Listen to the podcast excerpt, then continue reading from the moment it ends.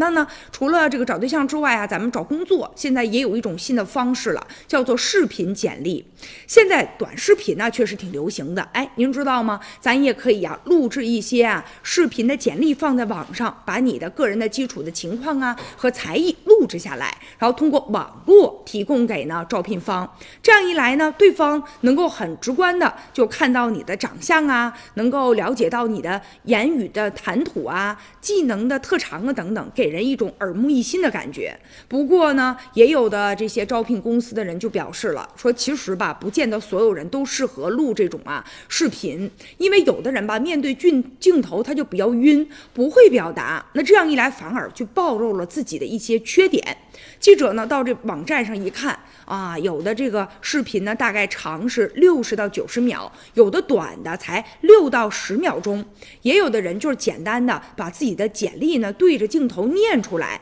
但是呢，也有一些求职者比较担忧了，说这种方式吧喜忧参半。好的就是呢比较有创意，但不好的就是啊，那你看一下子就能看着我长什么样了。如果呀是以貌取人的话，那岂不是啊我就失去了很多的机会了吗？所以究竟这个视频简历要不要录制，还得根据自己啊不同的情况。以上就是今天的全部内容，感谢您的收看，明天同一时间咱们再会。